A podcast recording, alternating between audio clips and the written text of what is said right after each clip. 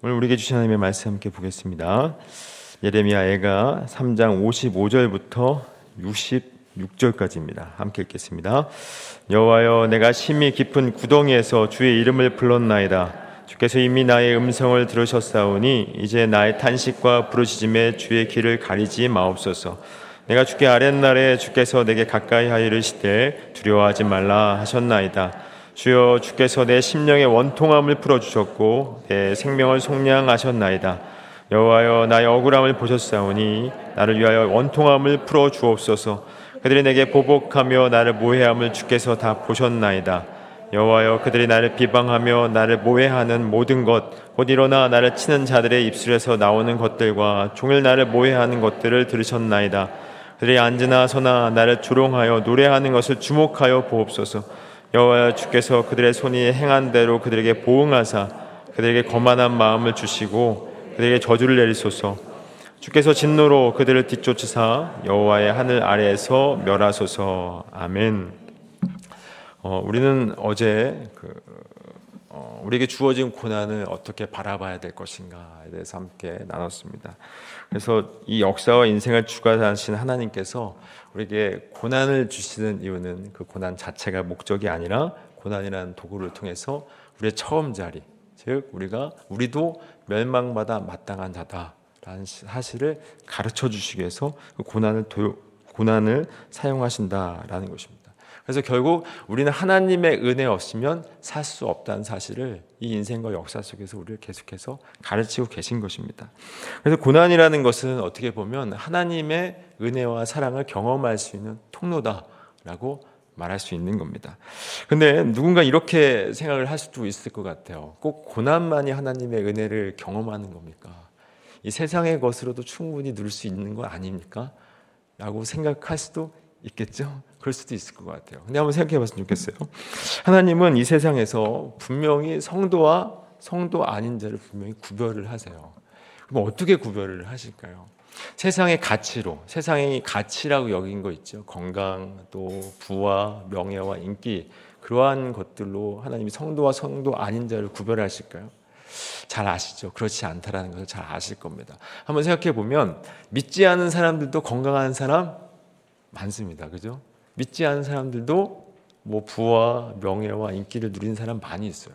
그래서 성도가 아니더라도 그 모든 것들을 누릴 수 있습니다. 충분히 누릴 수가 있다라는 거예요. 그래서 이것을 잘 아는 성도는 이 세상의 것으로 결코 하나님이 나를 사랑하신다는 것을 확인하지 않는 거예요. 그러니까 세상의 것을 세상의 가치라고 여긴 것들이 없다 하더라도 하나님이 나를 사랑하시지 않는다라고 생각하지 않는 겁니다. 근데 어, 이 세상의 것으로 확인하는 성도들은 아, 이 세상의 것을 이 세상의 가치라고 여긴 것들이 없을 때 하나님이 나를 사랑하시지 않나? 라고 실망한다라는 것이죠. 한번 생각해 봤으면 좋겠습니다. 이 세상의 가치라고 여기는 것들을 하나님께서 말씀을 통해서 복이라고 여긴 복이라고 말씀하신 적이 있을까요? 있습니까? 없습니다. 하나님이 그것을 복이라고 얘기하신 적이 없어요. 그 요셉을 보면 창세기 39장의 말씀에 보면 요셉을 보면 요셉이 어떻게 증거 어떻게 말씀하고 있냐면 여호와께서 요셉과 함께 하심으로 말미암아 요셉이 어떤 자라고 말씀하죠? 형통한 자라고 말씀하잖아요. 근데 요셉이 나중에는 그 신분이 어떤 신분이었죠? 노예였습니다. 노예의 신분이었는데 노예의 신분임에도 불구하고 그가 형통한 자래요. 왜요? 함께 하시기 때문에. 또 그가 감옥에 갑니다. 감옥에 갔을 때도 그가 형통한 자로 얘기합니다. 왜 그렇게 형통한 자로 얘기하죠? 함께 하시기 때문에. 그러니까 함께 하신 그 자체가 성도에게는 복인 거예요. 그래서 성도는 다른 것으로 복으로 여기, 여기는 것이 아니라 함께 하심으로 말미암아 복을 누리고 있기에 다른 것이 다 없어도 괜찮은 겁니다. 믿으십니까? 저와 여러분이 성도가 맞습니까? 그렇다면 우리는 하나님이 함께 하신 그것으로 복을 그걸 복으로 여기며 사는 자들인 거예요. 그래서 그 어떠한 것이 없어도 괜찮은 겁니다. 그래서 우리는 성도로서의 삶을 살아가는 거예요. 다른 것이 없어도 괜찮은 겁니다. 그런데 이런 얘기를 많이 들어, 보셨을 거예요. 지금 아멘도 하셨지만 아멘도 많이 하셨죠. 하나님이 함께 하시니까 괜찮은 겁니다. 라고 많이 들으셨을 거고 아멘도 많이 하셨을 텐데 그때 여러분 어떤 생각이 드셨습니까? 어쩌면 속으로 그래 하나님이 함께 하시는 거 알지. 근데 그걸 누가 모르냐라고 생각을 하실 분들이 많이 계실 거예요. 왜냐하면 절망적인 상황에 처하게 되면 하나님이 함께 하시는 그 믿음이 없어져요. 그리고 두려움이 어떻게 하죠? 뚫고 그냥 들어옵니다. 나도 모르게 그냥 두려움이 뚫고 들어온다는 것이죠. 한번 한번 생각해 봤으면 좋겠습니다. 여러분 우리가 왜 두려울까요? 왜 두려울까요? 두렵지 않으신 것 같은데 왜 두려울까요? 자기 뜻대로 안 되기 때문에 두려운 거예요. 내 뜻이 있습니다. 내 생각이 있고 내 계획이 있어요. 근데 그 뜻대로 안 되기 때문에 두려운 겁니다. 근데 그때 하나님은 우리에게 말씀하세요. 뭐라고 말씀하시죠? 두려워하지 말라라고 말씀을 하세요. 그럼 왜 이렇게 말씀을 하실까요? 그 이유를 오늘 본문에서 찾을 수가 있을 것 같습니다. 애가 오늘 본문 55절을 함께 보겠습니다. 55절 함께 읽겠습니다. 시작. 여호와여 내가 심히 깊은 구덩이에서 주의 이름을 불렀나이다라고 말씀하고 있어요. 지금 어, 이 예레미야를 애가를 지은 선지자가 어, 예레미야다 또 예레미야가 아니다라고 하는 이야기가 있는데 이 저자가 예레미야라고 한다고 하면은 이 이야기는 아마도 시드기야 왕 때 예레미야가 어, 깊은 구덩이에 빠진 이야기를 하고 있는 것 같아요. 그때 당시에 거짓 선지자들은 그 남유다의 그 어, 거짓 선지자들은 남유다의 평안을 외쳤습니다. 거짓 선지자들은. 근데 예레미야는 무엇을 외쳤을까요? 심판을 외쳤어요. 그러니까 거짓 선지자들은 평안을 외치고 있는데 예레미야만 유독 심판을 외치고 있는 거예요. 그래서 그 남유다의 고관들이 어땠을까요? 예레미야를 죽이고 싶었습니다. 그래서 시드기야 왕에게 얘기했어요. 청원을 했습니다. 얘 죽여야 된다. 그래가지고 그 시드기야가 들어줘요. 그래서 그들이 예레미야를 잡고 깊은 구덩이에 집어넣습니다.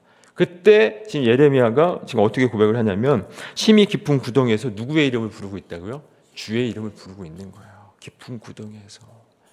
그래서 어떻게 됐냐면 그 이제 말씀을 보니까 이제 그 왕국 내시가 다시 시드기야 왕에게 청원을 합니다. 꺼내달라고. 또 시드기야 왕이 또 들어줘요. 그래서 예레미야를 꺼내줍니다. 깊은 구덩이에서 뚫어줘요. 근데 우리가 이제 이 모습을 봤을 때, 겉으로만 봤을 때, 이런 생각이 들어요. 깊은 구덩이에 예레미야가 들어갔습니다. 그렇죠? 그리고 이제 주의 이름을 불렀어요. 그리고 나서 이제 주의 이름을 불렀을 때 하나님께서 그 음성을 예레미야의 음성을 외면하지 않으시고 기억하시고 응답하셔서 구출해 내었습니다. 이게 이제 겉모습으로 이제 드러난 모양이에요. 그래서 우리는 이 내용을 봤을 때 어, 하나님께 어려움에 처했을 때 하나님의 이름을 부르고 기도해야겠다라고 생각을 합니다. 그죠? 맞습니다. 그렇게 이름을 불러야 돼요. 근데 이 문제가 그렇게 간단하지가 않아요. 왜냐하면 예레미야를 이렇게 봤을 때 예레미야를 구덩이에 갇히게 하신 것도 누가 하신 걸까요? 하나님이 하신 거예요. 거기서 건져내신 분도 누가 하신 거죠? 하나님이 하신 거예요. 구덩이에 들어가게 하신 분도 하나님, 나오게 하신 분도 하나, 하나님이다라는 거예요. 한번 생각해 보십시오. 이 역사와 인생을 주관하신 분이 누구십니까? 하나님이세요. 여러분의 인생을 주관하신 분이 누구시죠? 하나님이세요. 그러면 여러분에게 일어난 모든 제1원인은 누구십니까? 점점 약해지시는데. 제일 1원이 누구세요? 하나님이세요. 하나님이 이 역사를 주관하시는 거예요. 하나님의 장중에서 그 하나님의 장중에서 벗어날 수 있는 일이 있습니까 없습니까? 아무것도 없어요. 욥에서도 하나님께 허락을 받고 마귀가 사탄이 욥을 시험을 하는 거예요. 그러니까 하나님의 장중에서 벗어날 수 있는 것은 아무것도 없는 겁니다. 그러니까 에레미야가 구덩이에 갇힌 것도 거기서 나온 것도 다 하나님이 하신 거예요. 하나님이 하셨다라는 겁니다. 그러면 이렇게 생각을 할 수도 있을 것 같아요. 하나님이 다 하시면 기도할 필요 없겠네. 그죠? 하나님이 다 하시니까. 근데 과연 그럴까요? 그럼 기도의 의미를 잘 모르기 때문에 그런 이야기를 하는 겁니다. 한번 오늘 56절에 보니까 이런 말씀이 있어요. 함께 읽어보겠습니다. 시작. 주께서 이미 나의 음성을 들으셨사오니 이제 나의 탄식과 부르짖음에 주의 귀를 가리지 마옵소서라고 말씀하고 있어요. 여기 말씀을 보니까 예레미야가 주께서 이미 나의 음성을 들으셨답니다. 근데 지금 예레미야가 어떤 상황에 처해 있죠? 여전히 구덩이에 있어요. 구덩이에 들어가 있는 상황입니다. 근데 나의 음성을 들었다라는 것은 선지자의 바램은 구덩이에서 나오는 것이 바램이 아니었다는 거예요. 구덩이에서 나오는 것이 바램이 아니었다는 겁니다. 여러분 우리는 어떨까요? 우리는 어려움에 처했을 때 만약에 우리가 구덩이에 들어갔어요. 주의 이름을 불렀을 때 어떤 의미로 부릅니까? 구덩이에서 벗어나게 달라고 기도를 합니다. 그죠? 그래서 벗어나지 않으면 하나님이 내 음성을 듣지 않았다라고 생각을 하는 거예요. 아까 서두에도 얘기했지만 성도는 세상의 것으로 하나님이 나를 사랑하시는 것을 확인하는 사람이 아닌 거예요. 하나님의 음, 하나님은 성도의 음성을 들으십니다. 근데 어떤 상황에서 우리는 늘 그 상황을 벗어나게 해달라고만 기도를 해요. 그래서 이 세상의 것으로 또 그 상황 그 두려운 상황을 벗어남으로 말미암아 하나님의 음성을 확인하려고 한다라는 것이죠. 근데 중요한 것은 그 상황을 만드신 것도 누구요? 누구라고요? 하나님. 또 그 상황을 벗어나게 하실 분도 누구라고요? 하나님이라는 거예요. 그럼 하나님은 왜 이런 상황을 자꾸 우리에게 밀어 넣으시냐라는 거예요. 왜 그럴까요? 그리고 오늘 본문을 보니까 56절을 보니까 하나님 선지자가 상황이 여전히 변하지 않았음에도 불구하고 나의 음성을 들으셨다고 얘기를 하고 있어요. 상황은 여전히 그대로임에도 불구하고 이게 무엇을 의미하는 걸까요? 57절을 함께 읽어보도록 하겠습니다. 57절 함께 시작. 내가 주께 아랫날에 주께서 내게 가까이하 이르시되 두려워하지 말라 하셨나이다라고 말씀하고 있어요. 두려워하지 말라. 지금 두려워하지 하나님께서 예레미야에게 이 선지자에게 두려워하지 말라라고 말씀하셨어요. 그러면 지금 예레미야가 어떤 상황인 거죠? 두려워하고 있다는 거예요. 근데 두려워하고 있는 예레미야에게 두려워하지 말라라고 말씀을 하고 있어요. 왜 이렇게 말씀하셨을까요? 예레미야가 구덩이에 들어간 것도 거기서 나오게 하는 것도 그 모든 것이 누구의 뜻 안에 있기 때문에 하나님의 뜻 안에 있기 때문에 하나님의 선하신 뜻 안에 있기 때문에 두려워하지 말라고 있는 거예요. 하나님의 선하신 뜻 안에 있기 때문에 두려워하지 말라는 것입니다. 즉 그가 깊은 구덩이에 있는 것도 거기에서 나오는 것도 결국 다 하나님의 선하신 뜻 안에 있다라는 있다라는 거예요. 선지자는 주의 이름을 부르며 이것을 확신하게 된 거예요. 오늘 아침에 정말 여러분들이 예배 마치고 기도할 때 주의 이름을 부를 때 이 음성을 들으셨으면 좋겠습니다. 내 사랑하는 딸아, 내 아들아, 두려워하지 말라. 그리고 이 모든 것이 하나님의 선하신 뜻 안에 있다는 사실을 여러분 확신했으면 좋겠습니다. 그게 바로 성도인 거예요. 저 여러분이 정말 성도가 맞다면 인생의 주인이 인생의 주인이 누구라고 고백하고 있습니까? 하나님이심을 고백하고 있는 거예요. 그 하나님이 때로는 여러분들을 깊은 구덩이에 넣으실까요, 안 넣으실까요? 넣으시는 거예요. 때로는 여러분들 높은 자리에 올라가게도 하세요. 때로는 밑바닥으로 내려가게도 하시는 거예요. 때로는 한 치 앞도 알 수 없는 그 어두운 터널에서 헤매게 할 수도 있다라는 거예요. 누구의 뜻을 위해서? 아버지의 뜻을 위해서. 그것을 믿음으로 고백한 자들이 누구다? 성도인 겁니다. 저 여러분이 정말 성도가 맞다면 인생의 주인이 정말 하나님이 맞다라는 사실을 고백하고 있다면 그 모든 상황 가운데 두려워할 이유가 있습니까? 없습니까? 없어요. 왜? 모든 것이 하나님의 선하신 뜻 안에서 이루어지고 있기 때문에. 근데 문제는 뭐냐? 내 뜻에 있는 거예요. 문제는 아까 제가 두려움에 두려워하는 이유가 뭐라고 했죠? 자기 뜻대로 안 되기 때문에. 자기 뜻대로 안 되기 때문에 두려운 겁니다. 문제는 내 뜻에 있는 거예요. 내 뜻을 내려놓지 않는 겁니다. 여전히 내 뜻이 더 선한 거예요. 아버지가 더 선하다라고 이야기하고 있지만 정말 과연 그럴까요? 정말 우리가 하나님을 아버지로 고백하고 있고 하나님의 뜻을 존중합니다라고 얘기하고 있지만 여러분의 삶의 자리에서 누구 뜻을 더 존중합니까? 하나님의 뜻을 존중합니까? 내 뜻을 더 존중합니까? 솔직히 내 뜻을 더 존중하잖아요. 내가 더 선하다고 생각하고 있는 거예요. 내가 원하는 것을 이루는 것이 더 선하다고 생각하고 있는 겁니다. 아닙니다. 내가 선하다고 생각하는 그 뜻이 더 악한 거예요. 그렇지 않습니다. 하나님의 뜻을 이루기 위해서 여러분들 데리고 가시는 거예요. 그렇게 고백했지 않습니까? 여러분 아멘 하셨잖아요. 그러면 그렇게 데리고 가시는 거예요. 그래서 때로는 구동에 들어갈 수도 있는 겁니다. 때로는 높은 자리에 올라갈 수 있어요. 구동에 들어가서도 교만 두려워하지 않을 수 있고 높은 자리에 올라가서도 그 자체가 목적이 아니기 때문에 교만할 이유가 없는 거예요. 자랑할 이유도 없는 겁니다. 근데 우리는 내 뜻이 더 중요하기 때문에 하나님의 뜻은 사실은 그렇게 중요하다고 생각하지 않기 때문에 두려워하고 있다라는 것이죠. 그래서 우리는 성도는 어떠한 상황 가운데 있다 할지라도 하나님의 뜻만을 신뢰하며 걸어가는 거예요. 어떠한 상황 가운데 들어 있다 할지라도 심지어 죽음 앞에서도 심지어 억울한 일을 당하고 모해함을 당할지라도 원통함을 당할지라도 아버지의 뜻을 신뢰하며 어떻게 한다고요? 믿음으로 가는 거예요. 그게 누구다? 성도다라는 겁니다. 억울한 일을 당해도 오늘 말씀을 보니까 오늘 어, 58절부터 63절에 보니까 이런 말씀이 있어요. 함께 읽어보겠습니다. 시작. 주여 주께서 내 심령의 원통함을 풀어주셨고 내 생명을 총량하셨나이다. 여호와여 나의 억울함을 보셨사오니 나를 위하여 원통함을 풀어 주옵소서. 그들이 내게 보복하며 나를 모해함을 주께서 다 보셨나이다. 여호와여 그들이 나를 비방하며 나를 모해하는 모든 것 곧 일어나 나를 치는 자들의 입술에서 나오는 것들과 종일 나를 모해하는 것들을 들으셨나이다. 그들이 앉으나 서나 나를 조롱하여 노래하는 것을 주목하여 보옵소서라고 말씀하고 있어요. 지금 하나님께서 지금 예레미야가 어떤 상황 가운데 처하게 이제 밀어 넣으셨냐면 억울함을 보게 하셨고 원통함을 보게 하셨어요. 그리고 나를 모해함을 주께 다 보셨나이다. 비방하게 되고 또 입술에서 나를 치는 자들이 입술에서 나오는 것들과 종일 나를 모해하는 것들을 들으셨나이다. 그들이 앉으나 서나 나를 조롱하여 노래하는 것을 주목하여 보옵소서라고 말씀하고 있어요. 하나님은 여러분들을 여러분들의 인생을 주관하시는 하나님은 여러분들을 어, 이 원통함이 있는 그런 자리로 여러분들을 밀어 넣으실 수 있어요.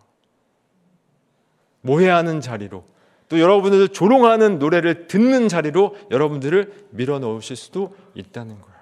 그러나 그런 상황 가운데 있다 할지라도 성도는 그 모든 것이 하나님의 선하신 뜻 안에 있음을 믿음으로 고백하는 거예요.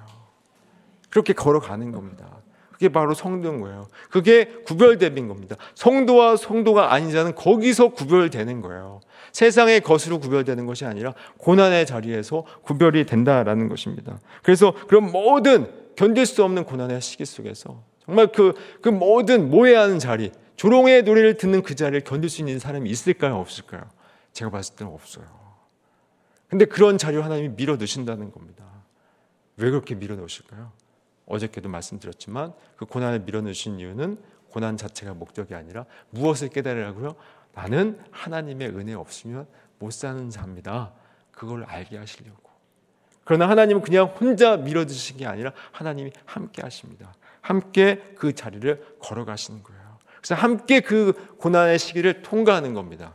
이 말씀은 이사야 43장에서 이렇게 말씀을 해요. 이사야 43장 1절부터 3절 상반절까지 한번 얘기해 보겠습니다. 시작. 야곱아 너를 창조하신 여호와께서 지금 말씀하시느니라 이스라엘아 너를 지으신 이가 말씀하시느니라 너는 두려워하지 말라 내가 너를 구속하였고 내가 너를 지명하여 불렀나니 너는 내 것이라 내가 물 가운데로 지날 때에 내가 너와 함께 할 것이라. 강을 건널 때에 물이 너를 침몰하지 못할 것이며 내가 불 가운데로 지날 때에 타지도 아니할 것이요. 불꽃이 너를 사르지도 못하리니. 대저 나는 여호와 내 하나님이요 이스라엘의 거룩한 이요 내 구원자임이라. 여기까지. 말씀을 보니까 내가 이절에 보니까 내가 물 가운데로 지날 때 내가 너와 함께 할 것이라 강을 건널 때 물이 너를 침몰하지 못할 것이며라고 말씀하고 있어요. 그러니까 물과 불을 사실 우리는 물과 불을 좀 없애주면 좋겠는데 이 말씀 보니까 물과 불을 통과할 때 어떻게 하신다고요? 함께 하신대요. 함께 통과하시는 겁니다. 물과 불을 우리에게 허락하신 이유가 있어요. 아까 말씀, 말씀드린 것처럼 은혜를 알라고. 근데 그냥 혼자 가라고 내버려 두지 않는 거예요. 왜냐하면 우리는 사랑하는 하나님의 자녀이기 때문에. 그래서 함께 걷는 거예요 하나님께서. 내가 함께 가겠다. 함께 통과하는 거예요. 그래서 하나님이 나와 함께 하심을 거기서 목도하는 겁니다. 하나님의 함께 하심은 이 세상의 풍요로 경험하는 게 아니에요. 어디서 경험한다고요? 물과 불을 통과할 때. 여러분 지금 물과 불을 통과하고 계십니까? 누군가 여러분을 조롱하고 누군가 여러분을 모해하고 원통함 가운데 있고 누군가 여러분들을 억울하게 하셨습니까? 그것은 바로 하나님이 함께 하시는 은혜를 누리는 시간이라는 것을 잊지 마십시오. 함께 하고 계십니다. 함께 통과하고 있는 거예요. 물과 불을 함께 통과하고 있는 거예요. 이것이 바로 성도의 특권인 겁니다. 그 특권을 저와 여러분이 누리셨으면 좋겠어요. 그렇다면 우리를 모해하고 우리를 괴롭게 하고 우리를 힘들게 하는 자, 또 하나님이 함께 하시는 그들의 결국은 어떻게 될까요? 그들의 결국을 오늘 본문 64절에서 66절까지 이렇게 말씀합니다. 함께 읽어보겠습니다. 시작. 여호와께서 주께서 그들의 손이 행한 대로 그들에게 보응하사 그들에게 거만한 마음을 주시고 그들에게 저주를 내리소서. 주께서 진노로 그들을 뒤쫓으사 여호와의 하늘 아래에서 멸하소서라고 말씀하고 있어요. 그들의 결국이 어떻게 된다고요? 진멸입니다. 심판인 거예요. 하나님이 함께 하시지 않는 자들의 결국은 다 심판인 것입니다. 그래서 그 마지막의 심판인 것을 우리는 성도는 알고 있기 때문에 믿음으로 보기 때문에 그들의 두려워할 이유가 없는 거예요. 그럼 부러워할 이유가 있을까요? 없어요. 부러워할 이유도 없는 겁니다. 그 마지막을 믿음으로 보고 있기 때문에 이 말씀을 시편 기자가 더 명확하게 정확하게 이야기를 합니다. 우리 시편 73편 한번 보겠습니다. 73편. 사실 이 말씀은 다 읽고 싶은데 시간이 없으니까 73편 12절부터 12절부터 13 4절까지 한번 읽어보겠습니다. 시작. 볼지어다 이들은 악인들이라도 항상 평안하고 재물은 더욱 불어나도다. 내가 내 마음을 깨끗이 하여 내 손을 씻어 무죄하다 한 것이 실로 헛되도다. 나는 종일 재난을 당하며 아침마다 징벌을 받았도다라고 말씀하고 있어요. 여기 말씀을 보니까 이 앞절에도 나와 있지만 이들 악인들이 이렇게 보니까 항상 평안하고 재물은 더욱 불어난답니다. 근데 내가 내 마음을 여기 이제 14절에 보니까 나는 종일 재난을 당하고 아침마다 징벌을 받는데요. 이 말은 무슨 말이냐면 나는 아침마다 징벌 받고 매일마다 어, 종일 재난을 당하고 아침마다 징벌을 받는데 악인들은 항상 평안하고 재물이 날마다 불어난대요. 악인들은.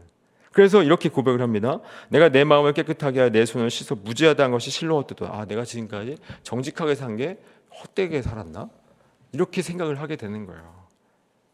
아니 하나님의 백성들이 오히려 잘 돼야 되는데 하나님의 백성들이 잘 되지 않고 오히려 악인들이 잘 되고 있는 것을 목도하고 있는 겁니다.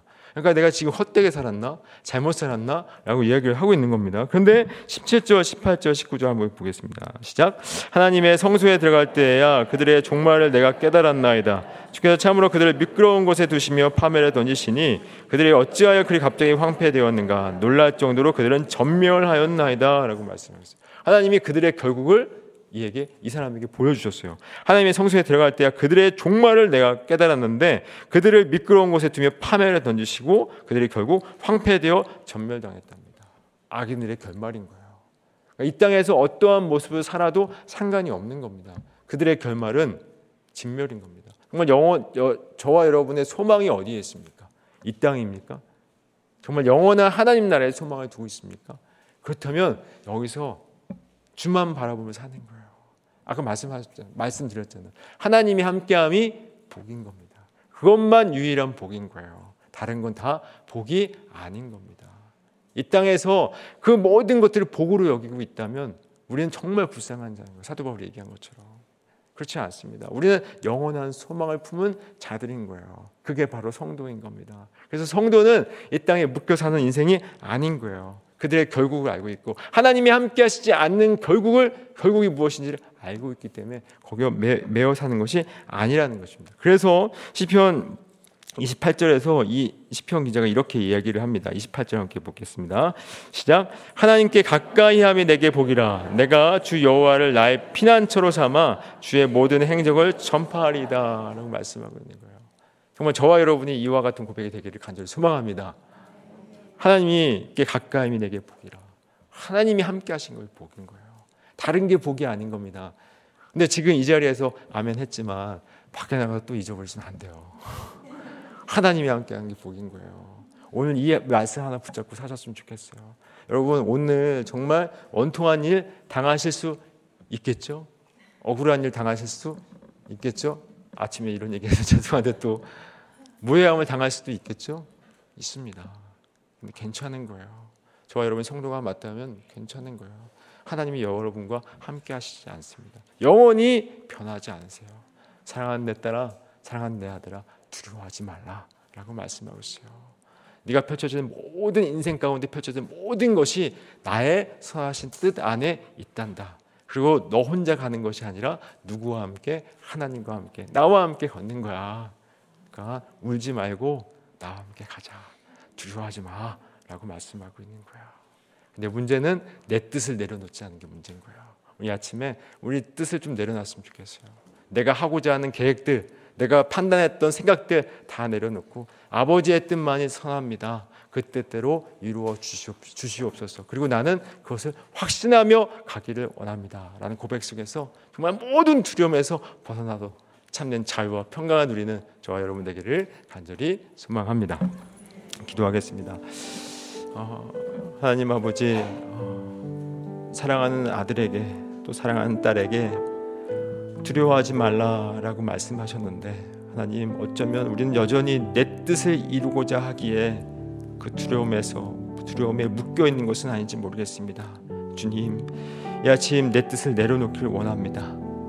내 판단을 내려놓기 원하고 세상에서 이야기하고 들려지는 모든 것들을 다 내려놓고 아버지의 뜻만이 선합니다 라는 고백 속에서 참된 자유와 평강을 누리며 무엇보다 두려움에서 벗어날 수 있는 은혜를 경험할 수 있도록 인도하여 주시옵소서. 오늘 하루 어쩌면 원통함을 당할 수도 있고 또 억울함을 당할 수도 있고 또 조롱하는 노래를 들을 수도 있겠지만 주님 그 상황과 환경에 매여서 눈물 흘리기보다는 그럼에도 불구하고 이 모든 것을 주관하고 계시는 하나님이 나의 하나님에게 그 모든 것을 넉넉히 이겨낼 수 있게 하여 주시고 무엇보다 혼자 걷는 것이 아니라 물과 불을 통과할 때에 우리와 함께 하신다는 하나님 바라보면서 믿음으로 이 모든 어려운 시련들을 잘 이겨낼 수 있도록 인도하여 주시옵소서. 그러나 주님 우리는 너무나도 연약합니다. 주님 상황에 묶일 수밖에 없는 우리 연약함을 긍휼히 여겨 주셔서 주님 넘어질지라도 이 말씀 붙잡고 오늘 다시 일어나게 해주시고 그러므로 말미암아 하나님이 하나님의 은혜 아니면 살 수 없습니다는 고백 가운데 주만 붙잡고 나아갈 수 있도록 인도하여 주시옵소서. 우리의 간구하는 기도를 들어주시고 오늘 이 아침 주님의 이름을 부를 때 주님 두려워하지 말라라고 하는 그 음성 듣고 돌아갈 수 있도록 인도하여 주시옵소서.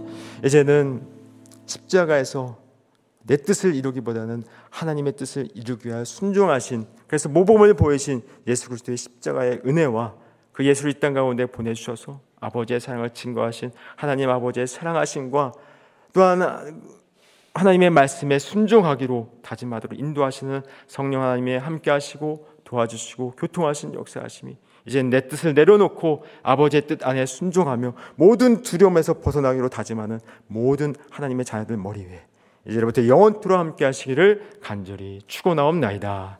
아멘.